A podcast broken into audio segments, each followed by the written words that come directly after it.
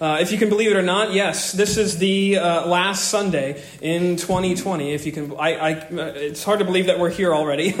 Uh, I think I mentioned a couple of weeks ago uh, just how this year has felt so odd in the sense that it's gone by in a blink, but it's also gone by in a slog. It's felt the same. Uh, at, the, it's felt at the same time both really fast and really, really slow.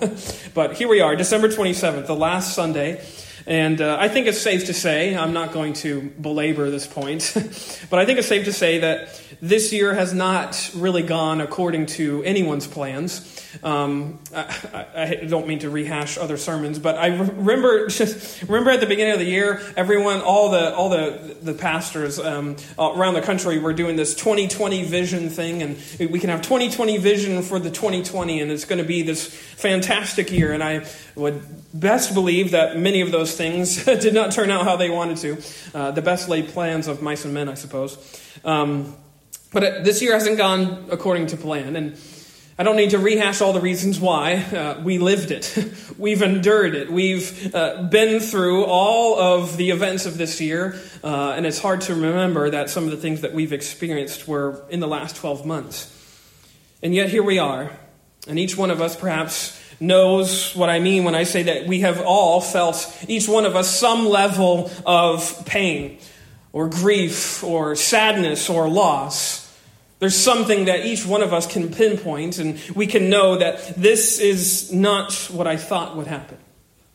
We've all, I think, been witnesses to uh, our lives sort of going off the rails, or to life going off the rails, so to speak, or to crumbling into little pieces, to falling apart to some degree right in, right in front of our very eyes. It's not just because of a virus, maybe, it's because of maybe the betrayal of a loved one or the loss of a loved one, or the loss of a job, or the loss of opportunities. There's many things that have come up in this life that we can pinpoint and say uh, that we have lost out on something. And I think that's sort of the universal sort of uh, commonality between everyone in this life, especially this year, is the shared experience of life going to pieces like a vase that's accidentally knocked off a kitchen counter. When it hits the floor, it crumbles and shatters into tiny little shards. For many of us, perhaps we feel like that's us in 2020 little shards of a life that used to be beautiful. What happens when that happens? What do you do when life seems to fall apart and it shatters? What, what hope do you have when all you have left are just little pieces of a life you used to have? When things haven't turned out how you wanted to and it seems like everything is just unraveling? Like that thread that you pull on a sweater and you keep pulling because you think it's just a loose thread. And then eventually you've unraveled your whole sleeve because you started pulling that one thread. That's what this year has felt like. just it keeps unraveling.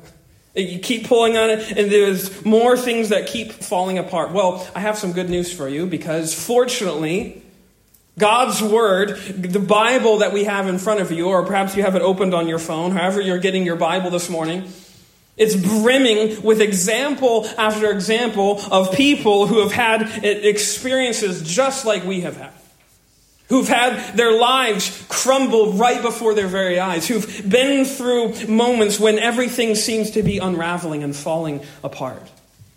And there's no better example of this than the man that wrote more than half of the Psalms, King David. He's the man who wrote the psalm that we have before us this morning, Psalm 3. I think it's safe to say, if you know uh, anything about King David's life, that he was intimately aware of what it felt like to have life go to pieces. And this is especially true if you consider the backdrop to our text this morning. So we're in Psalm 3, and we've read it already. We, we, we can hear David's words as he's talking about these people who have risen up, that are troubling him, that are giving him so much gut wrenching grief. My Bible, though, perhaps yours does too, includes a little title or, uh, or, or a little prefix to the text. And it says, A psalm of David when he fled Absalom, his son. If you know that story, it's loaded with drama. It's loaded with more pain than I think you could ever imagine. The story is recorded for us back in 2 Samuel chapter 15. A time of great distress for King David, which actually happened a couple chapters before 2 Samuel 15, which is sort of the heat of this tension between he and his son Absalom. At this time, King David's kingdom is crumbling.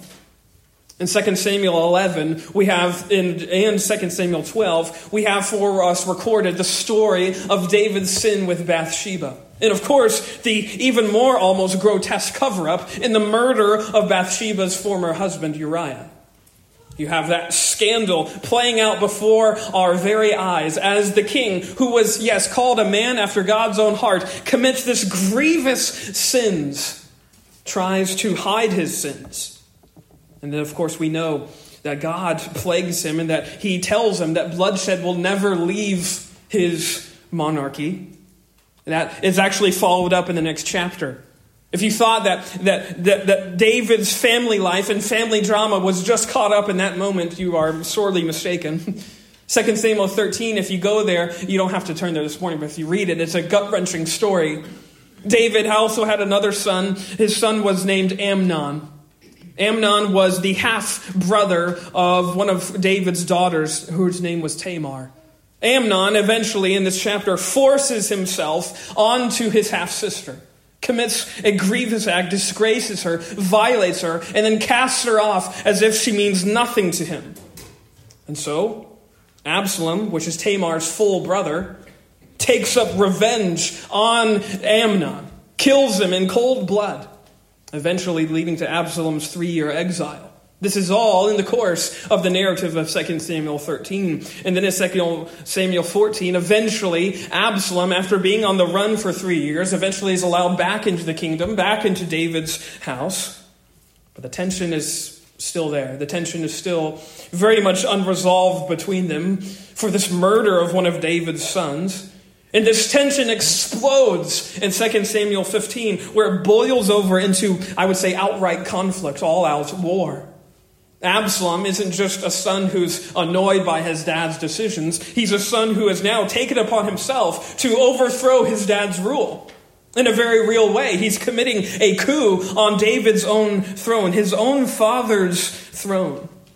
He conspires to take over his dad's rule. Actually, let me read some of those verses. 2 Samuel 15. Look at verse look at verses 10 through 12. Absalom, it says, sent spies throughout all the tribes of Israel, saying, As soon as ye hear the sound of the trumpet, then ye shall say, Absalom reigneth in Hebron. And with Absalom went out two hundred men out of Jerusalem that were called, and they went in their simplicity, and they knew not anything. And Absalom sent for Ahithophel, the Gilonite, David's counselor from his city, even from Gilo, when he, while he offered sacrifices. And the conspiracy was strong, for the people increase continually with Absalom. He's working his sort of magic and his charisma and all of the things that Absalom was blessed with. He turns King David's kingdom against him. It says the conspiracy was strong. Ahithophel is David's counselor, his right hand man, and even him, Absalom gets to turn on King David, eventually leading to David fleeing, fleeing his own kingdom. Look at verse 13. And there came a messenger to David saying, The hearts of the men of Israel are after Absalom. They've been turned against you. And David said unto all his servants that were with him at Jerusalem, Arise and let us flee, for we shall not else escape from Absalom. Make speed to depart, lest he overtake us suddenly and bring evil upon us and smite the city with the edge of the sword. Needless to say, David knew what life, what it meant to have life crumble. From 2 Samuel 11 to now, it's been one event after another, one circumstance after another that has caused more and more bits of his life to shatter, to fall apart, to splinter, making him feel the effects of his sin, yes, to make him feel as if there's no hope. But listen to what it says later on in 2 Samuel 15. As David is fleeing up, notice where he goes. In David went, verse 30. And David went up by the ascent of Mount Olivet, or as we might know it, Mount of Olives, and wept as he went up, and had his head covered And he went barefoot, and all the people that was with him covered every man his head, and they went up weeping as they went up. They're going up the summit of the Mount of Olives, weeping and worshiping and praying, crying out to God as things are falling apart, as the glass is shattering, as things are reaching a fever pitch, as we might say. And David, what is he doing? He's crying to God weeping as he goes up. I think very indeed that the words of Psalm 3 cover for us, hold for us, the very prayer that David was perhaps praying as he was walking up this mountain.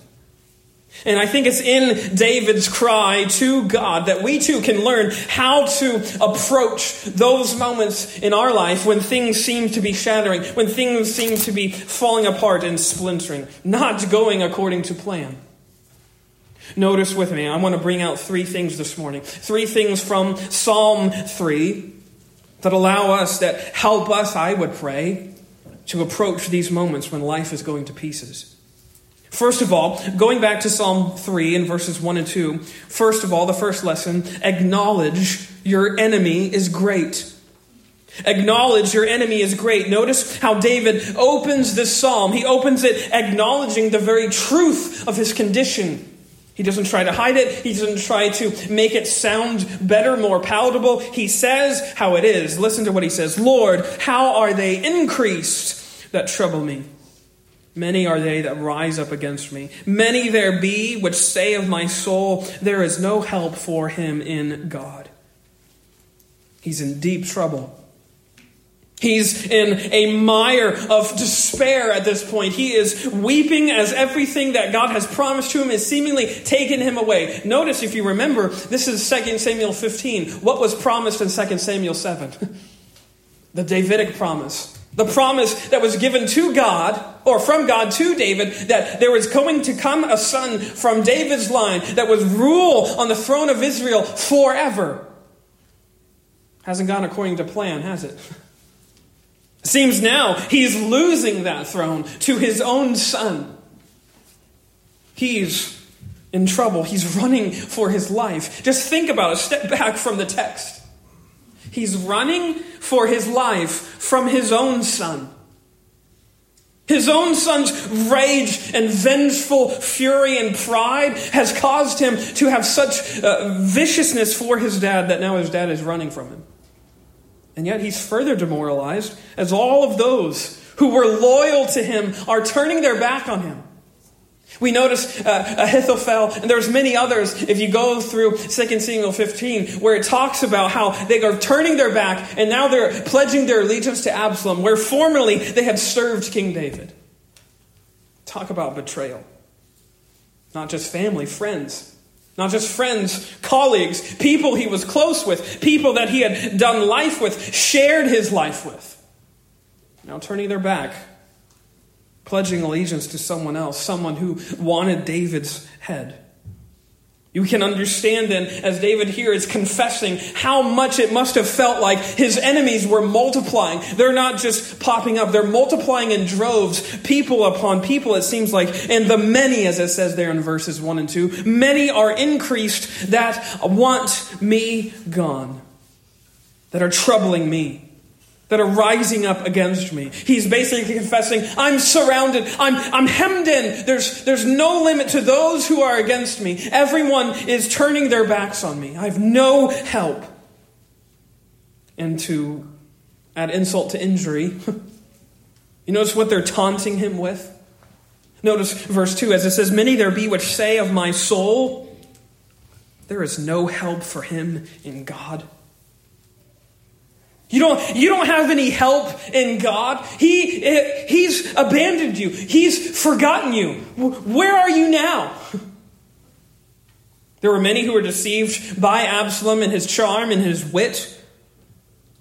They were deceived by him and had become convinced that David had lost all favor with God, that he was no longer God's man. And who could blame them? Just flip back a couple chapters in 2 Samuel. Who could blame them for thinking that? David committed some grievous sins. would be easy to then uh, think there's no help for me in God.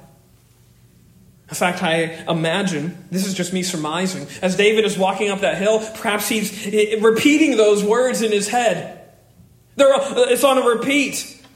That phrase, there is no help for you in God. And eventually he might even feel like believing them. Might have felt really real to David in that moment. As life is going to pieces, God is no help for me. Where is He? He promised me this incredible promise that my throne will be established forever. And here I am walking away, running away from my very own life, from the very kingdom that God had promised me. Such is why He Selahs, so to speak. Notice that word, Selah. It appears all throughout the Psalter. Many Psalms will include it. It is most likely sort of a musical notation for a pause, a moment to have all silence and reprieve from making worship. It was meant for us, for the worshipers, to pause, to meditate on what had just been sung or declared. You can hear it, David pausing, thinking about the question is there help for me in God? I've been told that He's no longer on my side, that I no longer have His favor, and here I am running for my very own life. Has God abandoned me? Has He turned His back on me? Am I helpless? Am I friendless? Is everything hopeless? It surely must have felt that way. And perhaps you can identify with these words too. Perhaps you can identify with David pausing right here as he pauses and questions Is there help for me in the God who has promised me so much? Maybe the events of this year have made it seem as though you are surrounded too. That you are entirely encompassed by opposition. People who don't believe in you, people who uh, uh, it, feels as though they don't want the best for you, they actually want the worst for you, it feels like. People who you would formerly call family perhaps are now turning their backs on you for one thing or another. Disorder and division and disagreements abound to make it feel as though perhaps there are many who are out to get us and they're increasing by the day. If these words resonate with you and sort of the, the lowliness of them, good. You're in good company. Because they are the words of the desperate. And if you feel desperate, you're in good company because guess what? The Bible that you have in front of you is a book for the desperate. It's a book written to those who are broken who are grieved, who feel as though things are unraveling. You are its target audience. if you feel like you got it all together, the scriptures can't really say much to you. You have to feel as though there is no help for you anywhere else before you are able to hear the boundless mercy and grace that the scriptures have to offer us. It readies you. Acknowledging that your enemy is great readies you to hear the comfort that only God's word can give. And that leads me to the second point. To move on when life is going to pieces, yes, acknowledge your enemy is great, but number two, acknowledge that your God is greater. Acknowledge that your God is greater. Notice David's reply. He has had this moment of silence, this moment of pause. He has Selah, if I can say that word, Selah about how great his enemy is. They are multiplying, they're increasing, that are rising up against me. And notice his reply. After he has had this pause, but thou, O Lord, art a shield for me, my glory and the lifter up of mine head. I cried unto the Lord with my voice, and he heard me out of his holy hill, Selah. This, this God in direct response to those who were taunting him, to those who were wanting him to believe that there was no help for him, that he had no hope, that God had left him, that God had turned a, a deaf ear to him and a blind eye to him, that God had abandoned him in his moment of most dire need. What is he reminded of? God is my shield and the lifter up of my head. In direct response to all those taunts, he is professing and boldly declaring that, in fact, they are absolutely wrong. God hadn't abandoned him. Actually, he had he had hadn't just not abandoned him. He was actively caring for him. He was actively protecting him and lifting him up and seeking out his good. As it says, but thou, O Lord, art a shield for me, my glory, and the lifter up of mine head. David was surrounded, yes. His enemies seemed to multiply. They were a crowd that seemed to just be increasing by the day, by the hour. And he was, but yet, even in that moment, he was surrounded by something far greater. He was surrounded, as it says, by the Lord's protection. He was his shield. That word shield is a very striking image that appears throughout the Psalms. In this particular instance, it's talking about a shield that actually is a shield that would be very difficult to wield because it's not just a shield that you hold in front of you to ward off whatever uh, that you see in front. It's a shield that encompasses your whole body. It's this all surrounding shield that wraps around you and totally encloses itself over you to protect you. This is what God is to David. God, you are my all surrounding shield. You are my all encompassing protection. A protection that has no weak spots, that has no vulnerabilities. Every angle is covered. This is a God who, yes, we may be weak, we may be vulnerable, but our God is not. We may be weak, but our God is strong. We may be so small, but guess what? Our God is greater, and He's greater than anything that you could ever face. He is your shield and your protector, the lifter up of your head. The one who exercises all of his greatness for your good. And this is what lifts up David's heart and soul. His God was greater. And yet, this God who was so great, who is so mighty, who is so vast, notice what it says in verse 4. He says, I cried unto this Lord with my voice, and he heard me. This God listens to him. And David's weeping, perhaps sobbing with words that don't make much sense. Have you ever tried to talk when you're just weeping unconsolably? You can barely speak, let alone breathe. God hears that prayer. God hears that type of groaning when we can't even make sense of the words we're trying to get out of our mouths. He hears us. The creator of everything, the one who spoke and, and everything came into being, the one who is outside of all space and time and who has existed before the foundations of the world, this one hears you. This one has his ear turned towards you. This is the God who is protecting you. This is the God whose attention you have. Have you ever thought about that?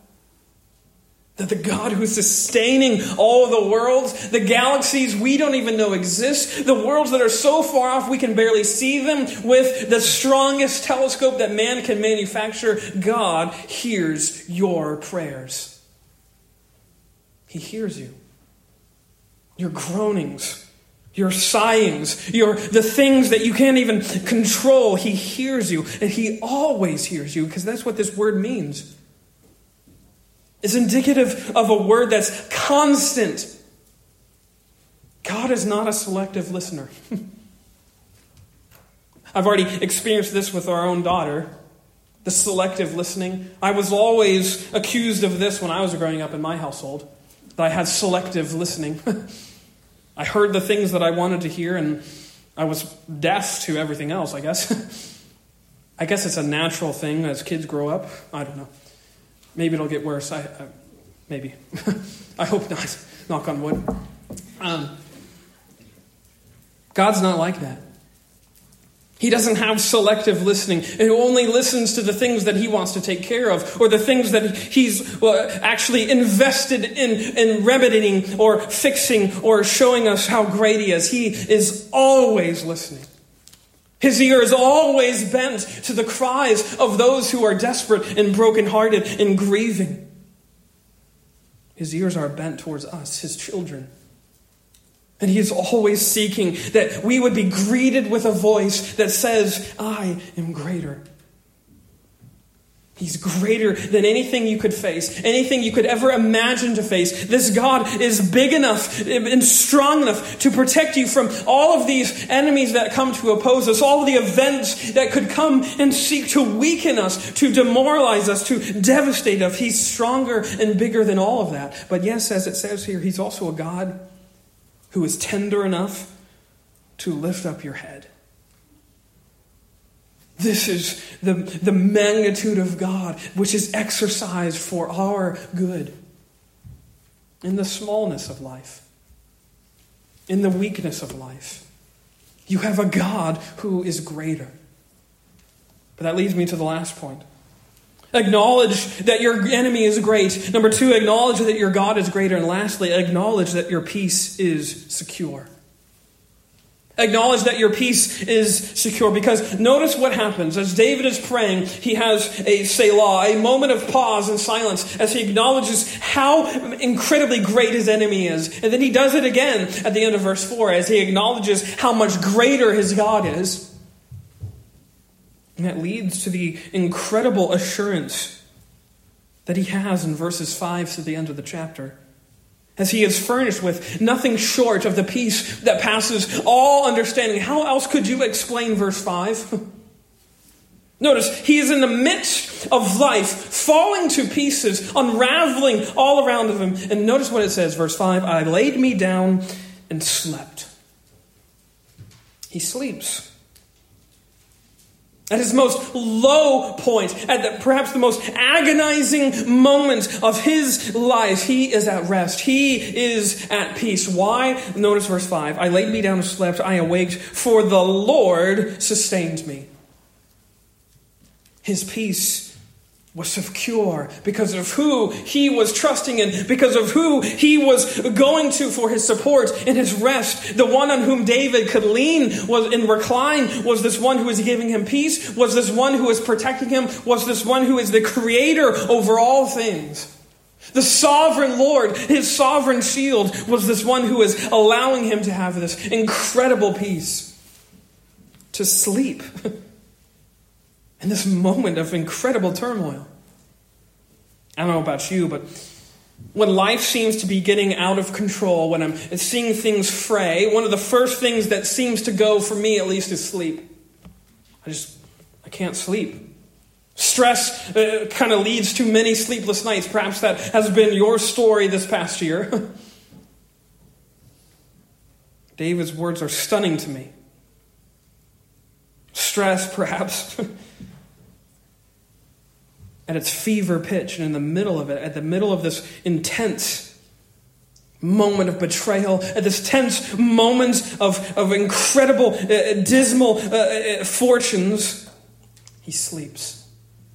He's at peace because he knows who his God is. He knows where his peace is found. It's not in his surroundings, it's in his Lord, his shield, his protector, his God. And guess what, my friends? We can have that same peace too. Because your God is no different than this God. Your God is not some different entity than the one that was protecting and watching over David. It's the same Lord who has, has promised to preserve you and protect you and shield you and guard you. And there's nothing, there's nothing that you can endure that he is not aware of. There's nothing, however big, however small, that you can undergo, that you can uh, endure, that He is not intimately aware of. And there's nothing that you can experience that He is surprised by, that He's unfamiliar with. He's a God. Your all encompassing protector who knows exactly the grief that you're feeling. We mentioned this on Christmas Eve, and I'll reiterate it again. Yours is a God who was made in the likeness of flesh. Jesus, the incarnate God. The Word, as it says in John chapter 1, who is made flesh and dwelt among us. And why is that so important? It's because of this. We have a God who knows what it's like to feel human. All of the loss that you feel, He has felt. All of the betrayal that you feel, He has felt. All of the incredible turmoil and vexation and sadness and stress and grief, your God has felt. He's felt it to the nth degree, to uh, levels and amounts that you have not even fathomed. He has felt. You have a God who knows exactly what you are enduring, and He promises to protect you from it all. That's what makes that so powerful. You don't have a God who is in some ivory tower who is just yelling at you to get over it, to grin and bear it, to just brunt through it. You have a God who sits in the ashes with you, as one who's been in the ashes for you. You don't have a God who's unfamiliar with the losses that you felt. You have a God who's intimately aware of every single one of them. All of the infirmities, all of the struggles, He's endured them all. This is the peace that I think that David was feeling, a peace that uh, extends and, and goes beyond any sense of understanding. It's a peace that you and I can have in knowing that these words are true because they are true. They are the words of our Father. He sleeps in the midst of this turmoil, but notice verse 6 as it says, I will not be afraid of ten thousands of people that have set themselves against me round about. He's confident. you notice that the size of his enemies, or at least how David feels, hasn't changed. He still feels as though his enemy is, is so beyond overcoming, is so formidable, he has no chance in overcoming those who are opposed to him. And yet, what does he say? I'm not going to be afraid of them. I don't have to fear them. I don't have to be uh, turned, uh, turned into trouble, uh, into intimidation by them. He is still confident. Why? Because of who his God is. A God who intervenes mightily on his behalf. Notice verse 7. Listen to this striking imagery of the type of God that you and I have. Arise, O Lord, he says. Save me, O my God, for thou hast smitten all mine enemies upon the cheek, upon the cheekbone. Thou hast broken the teeth of the ungodly. Salvation belongeth unto the Lord. Thy blessing is upon thy people, Selah. You know, as he waits to pause there. After he is so reminded of the God that he has, a God who doesn't just declare peace, a God who comes down and establishes him, establishes peace himself who intervenes, as it says, and promises to break the teeth of his enemies. This is violent imagery that comes at the hands of the God that we have. This, this, this God who tenderly loves us, who cares for us, who lifts up our head, isn't afraid to strike those who are opposing his children. He's your father. You best believe that he's going to protect those that he loves. We've been going through a, a, class in Sunday school, a short commercial called Love and Respect. it's a great, great class uh, regarding marriage, and not just marriage, but relationships, and how each individual in that relationship is given God given roles. And one of the things that's almost assumed, and I'm going to make this assumption about all the, all the fellows in here this morning, is that you would die for your family. That if push came to shove, we would be the ones that would take the bullet and we would be proud to do so. I think about that with my own family. Best believe that if someone is trying to harm them, I'm going to lose my life or die in, in, in, the, in the cause of protecting them. You have a God who is the same, who did lose his life. preserving you and protecting you and bringing you out of your turmoil. A turmoil that is so great that it would have led to eternal condemnation. And yet, this is a God who says, Salvation belongs to me. He's a God who protects you.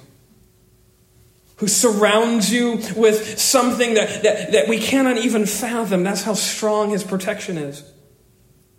But I love the harmony out of verses 2 and verse 7. In verse 2, David is feeling all of these taunts and all of these jeers from these people that are surrounding him. They're snapping at him and telling him, You have no help in God. So what does God do? He breaks their teeth, He breaks their jaws. The things that they use to spout at David and demoralize him, that's the very thing that God destroys. He destroys their mouths. My friends, God has defanged your enemy. He doesn't have jowls that have venom in them. Yes, He has something that can bring us uh, great grief oftentimes. Your enemy is defanged already. He's defeated already. God has broken his cheekbone. God has declared your adversary, the devil, so powerless that you can say to him, You have no authority over me because salvation belongs to my God. And He's far greater than you, He's way stronger than you. The taunts that David felt they were powerless against him. Why? Because there is help for us in God. That lie that they were trying to tell him, there's no help for you. It's false. There is help for you because why? Your God is your only hope. Only this God can save David. Salvation belongs to him alone. And only this God can put the pieces back together. Can lift up our head when we have fallen and, and give us peace. I would be lying if I told you that there haven't been several occasions when I wish that the promises of verse 7 would come to fruition in real life. that God would intervene in real life and come and punch my enemies in the face. that would be great. He doesn't he hasn't done that yet. I would love it if he would though. Perhaps you can feel that too. If we could just pray this prayer and he would come and he would just hit that enemy, person or impersonal enemy. He would just snap his fingers and everything would be gone. All of our problems would be zapped away. All of the pain that we felt, all of the loss that we felt, all of the, the grief that we have endured, all of the betrayal that we've had to go through. I, I would love it if God would come down and He would strike all that on, on the cheekbone. It would all go away. My friends, the promises that God gives you and me through the power of His Word is far more profound than just zapping our problems away. It's the peace of knowing that no matter what problems we endure, His presence is never going to leave. No matter what, uh, no matter how fractured your life gets, yes, perhaps you feel like that vase that's fallen off the counter and there's all these pieces, and maybe you feel like there's someone who has come along and has, has put his foot on those pieces and making them smaller. There's never a moment when God is leaving you. There's never a moment when He is going to abandon you. There's never a moment when He has turned a deaf ear or a blind eye to your situation. One expositor, H.A. Ironside, he says this, which I love. With the Christian, whatever happens, if everything you have counted on goes to pieces, it does not make any difference. Because God is not going to pieces. God is there just the same, and so, and so the soul can rest in Him. when everything is going to pieces, God does not. When everything is falling apart, He is the solid rock that we stand on, that we boldly stand on. Whatever is causing your life to feel like it's unraveling, it does not define you. Your identity is not wrapped up in all those shattered bits that have been left over from whatever turmoil has fundamentally altered your life now and perhaps has fundamentally altered your life in all the future days ahead. Who you are is secure in the great, tender loving care of this mighty protector and shield who comes to envelop us in his protective care. It's wrapped up within God, who is always there, who never leaves, who, who doesn't go to pieces, even when life does, who promises in Matthew 28 that I am with you always, even unto the end of the world. It's, you notice like the, the, the, the, the tongue-in-cheek sort of hyperbole in that verse? Because Jesus is telling them that even when the world, if the world ends, I'm going to be there with you. The world's not going to end because he's not going to allow it to end. He's the one who sustains it all. He's the one who has promised to always be with you. And this is a present promise. He's not just going to be with us when the world's in, He's with us now. I am with you always. He can never not be with those who are His.